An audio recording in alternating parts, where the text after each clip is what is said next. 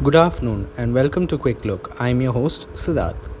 The Ever Given, a Panama flagship that carried cargo between Asia and Europe, ran aground on Tuesday in the narrow, man made canal dividing continental Africa from the Sinai Peninsula. The cargo ship wedged across Egypt's Suez Canal further imperiled global shipping with over 150 vessels needing to pass through the crucial waterway, idly waiting for the obstruction to clear. Earlier last week, Finance Minister Nirmala Sitharaman brought in two key bills the National Bank for Financing Infrastructure and De- Development Bill 2021 and the Insurance Amendment Bill 2021 in the Lok Sabha. The Insurance Amendment Bill 2021 will allow the government to raise the foreign direct investment limit in insurance sector from 74% from the current 49%. Until next time, this is Siddharth signing off. Thank you.